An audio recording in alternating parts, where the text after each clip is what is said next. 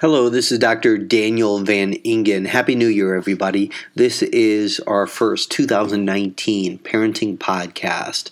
This is our parenting podcast on fear versus vulnerability. I want to start out this year by talking about fears and helping parents to eliminate fears in their household. So, this may be a simplistic bullet point, but a dichotomy exists in most family relationships fear versus vulnerability. People are often operating out of fear when they aren't vulnerable. And people are eradicating or conquering fear when they are being vulnerable. Relationships and families require a lot of heart to heart maintenance for a healthy and thriving family. Consider the following example A parent says to her preteen, Are you saying you feel nausea so you don't have to set the table for dinner? The preteen, let's call her Julie, says to dad, uh, no. But then Julie slams the door. Julie then yells out, Dads don't understand. I wish mom was here. Mom gets home and the family has dinner together. Julie insists she doesn't want to sit by dad and refusing and is refusing to talk to dad at dinner. So, as you can tell, there's a lot going on here. And this can go a number of different ways, and listeners may form several different opinions based on the example I just provided. Some may identify with dad as you have a child like Julie who embellishes physical and emotional symptoms to avoid things he or she doesn't like. You know, from my ankle hurts uh, to avoid a family hike, to my stomach hurts to avoid chores, to my headaches are back to avoid church or school.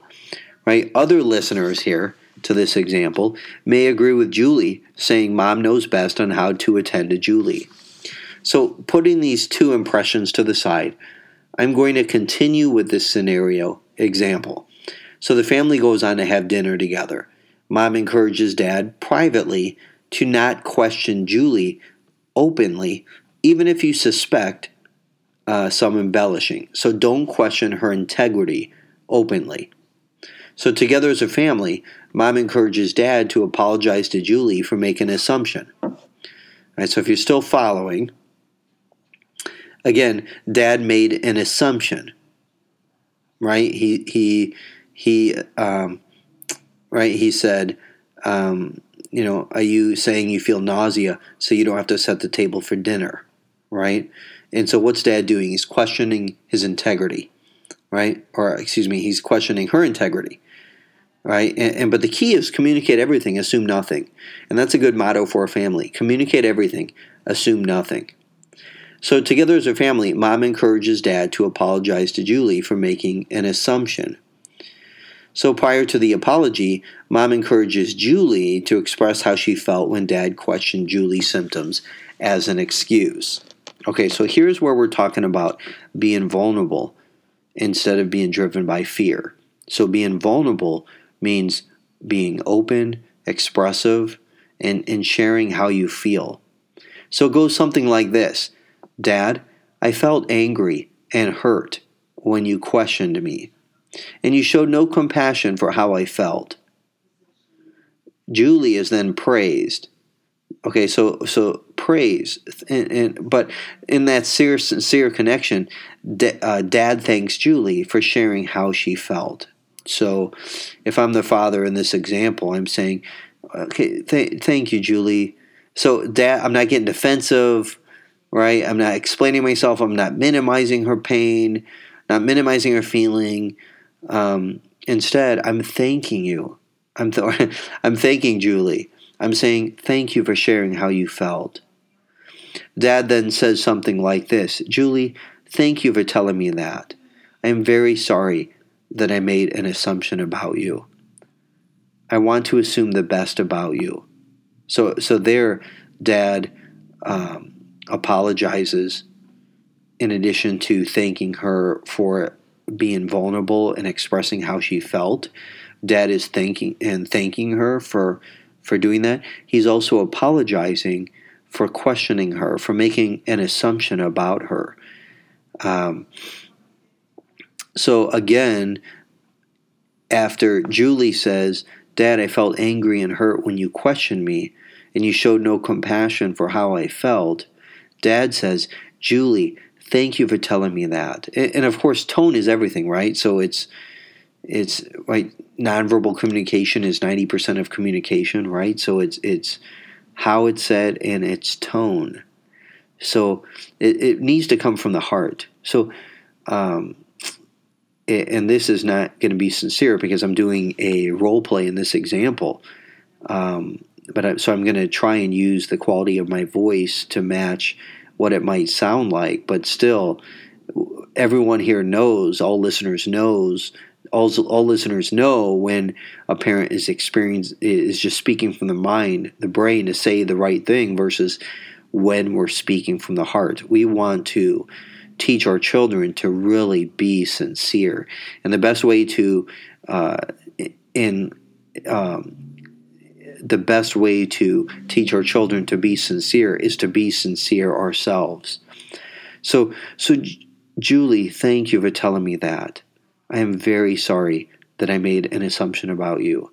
I want to assume the best about you. Will you please forgive me? And again, the tone here is critical. Sincerity is the key. Sincerity encourages vulnerability, and vulnerability is essential for genuine relationships in a healthy and thriving family. So, I want to go back to something in this example. Um, not wanting to sit by dad and refusing to talk to dad at dinner is unacceptable.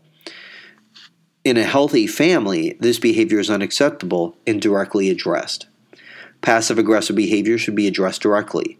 So both mom and dad, or or uh, so, so dad needs to separate the the two things, and and that can be done either in a separate conversation.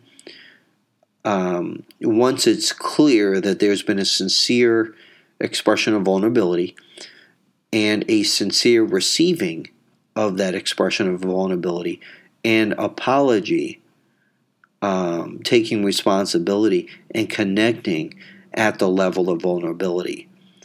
Um, once that's done and we've transitioned, now dad can then address the passive aggressive behavior. Um, so I think that first we need to have that time of connection. Um, so this is how you might address the passive aggressive behavior. And so it can be dad or it can be mom as well in this scenario. Um, but I think it needs to be separated. And, and, the reason why it needs to be separated is you don't want to just start, yeah, but you did this. No, no. The, again, the goal is connection. So, again, passive aggressive behavior should be addressed directly. In our family, we address things head on. We don't withdraw and we don't withhold love or communication because of hurt feelings. Instead, we share our feelings and in, in that scenario, Julia might say, if she feels close to her father after the period of vulnerability, Julie may say, I'm sorry, Dad. Um, I, am sorry I did that. Um, and I think the lesson here is we don't withdraw and we don't withhold love or communication because of hurt feelings. Instead, we share our feelings right? But what is the enemy of vulnerability? The enemy is fear. Parents need to take authority over fear in their households. Parents with thriving, happy, vibrant, healthy, and flourishing families look for fears and pursue to they pursue extinguishing them. And the uh, the solution is vulnerability. It's sharing how we feel. It's sharing hurt feelings, and it's being open and it's being honest. It's expressing, it's being sincere. And sincerity goes a long way. And I think what we want to do is let me just throw this in there uh, another barrier to vulnerability and sincerity is sarcasm. And, but that's another podcast.